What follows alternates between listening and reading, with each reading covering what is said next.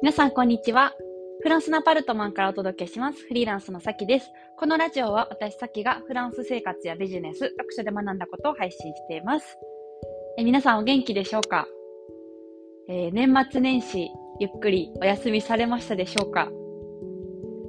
あのー、私もあのお正、お正月というか、うん、年末年始は、えー、ちょっと休んでまして、うん、フランスはあの、1月2日から普通の日なんで、うん、あの、まあ、年始はあんまりこう、普通の休日感があるんですけど、まあクリスマスとかはね、うん、あの、お休みっていう感じで、はい、えっ、ー、と、まあちょっと頭をクリアにして、いろいろ、あの、2022年、こういうのやりたいなとか、うん、あの、余白があることによって、いろんなことを考えていました。で、あの、まあ、今日はその休みに関しての話をちょっとしたいなと思うんですけど、えっと、まあ、今私仕事でメインでやってるのは、あの、フリーランスのための企業のサロン、メゾンコアコをやっているんですけれども、あの、年末年始を、あの、まあ、お休みにしたんですよね。で、えっと、私にとって、まあ、休むっていうことって、なんか、なくてもいけるけれども、あの、あった方がきっといいだろうな。でも、休むっていうのはすごい勇気がいる。から、なんか今までなかなか挑戦できなかったんですよ。2年前ぐらいとかまでは。うん。で、年末年始も、あの、全然仕事やってて31日とかまでやって、1月1日もやってたんですよ。うん。で、それが、なんか、あの、自分の、こう、コンサル受けてくれてる方とか、メンバーとかにとっていいだろうと思ってやってたんですけれども、うん。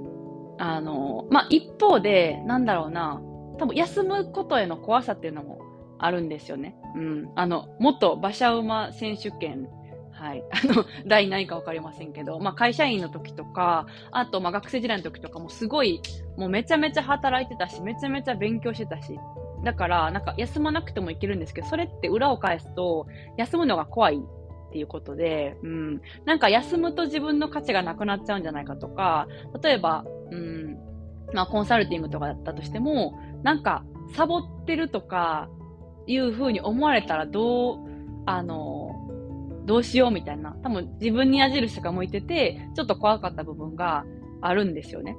でも、あの、まあ、正直、休んで思ったことは、あの、コンサルを受けてくれてる人とか、サロンのメンバーとかも、あの休み必要やなっていうのを思って、うん。なんかこっちがこう、良かれと思っていろんなものを詰め込んで、休みもなしでやるじゃあ私はめちゃめちゃ働いてるって思われそうみたいなのって、うん、なんか必ずしも相手にとっていいとは限らなくて、うん、あの、余白を作るっていうのもすごい大事だと思うんですよ。余白があるからこそ生み出せるものとか、あの、出てくるポジティブなアイデアとかもいっぱいあると思うし、うん、なんか休むってことを私は覚えましたね。はい。あの、弱い34歳、うん、休むということを今覚えるっていう、はい、感じなんですけど、うん。なんか、あの、やっぱりこう、なんだろうな。例えばこう、休むとか余白を作るっていうことと、あとなんだろうな、サボるとか見放すっていうのは、一見やってること一緒なんですよね。まあ、例えば休むだったりとか、日を明けるとかって。で、なんか、あの、表面的に一緒だから、あのー、なんだろうな。多分その休むっていうことに対してどう思われるのかなみたいな怖さってあると思うんですよ。会社とかで働いてる時も自分が休んでる時にサボってると思われるんじゃないかって気持ちがあるからついつい休みの日もパソコン開けちゃうとかありませんか？私はありました。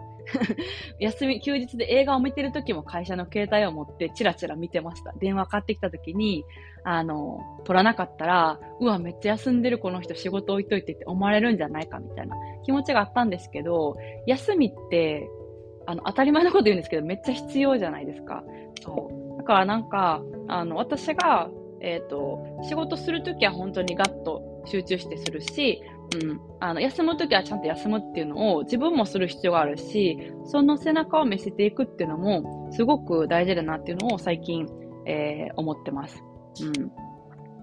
なので、えっ、ー、と、まあ、年末年始はね、ちょっと休んで、そしたらなんか、いっぱいこう、2022年どうしたいなとかっていうアイディア、ポジティブなアイディアとか、本当にやりたいことへの、あの、直感が増して、えっ、ー、と、いろんなことを思いつけたりとかしましたし、うん、やっぱり良かったなってことをすごく思いました。うん。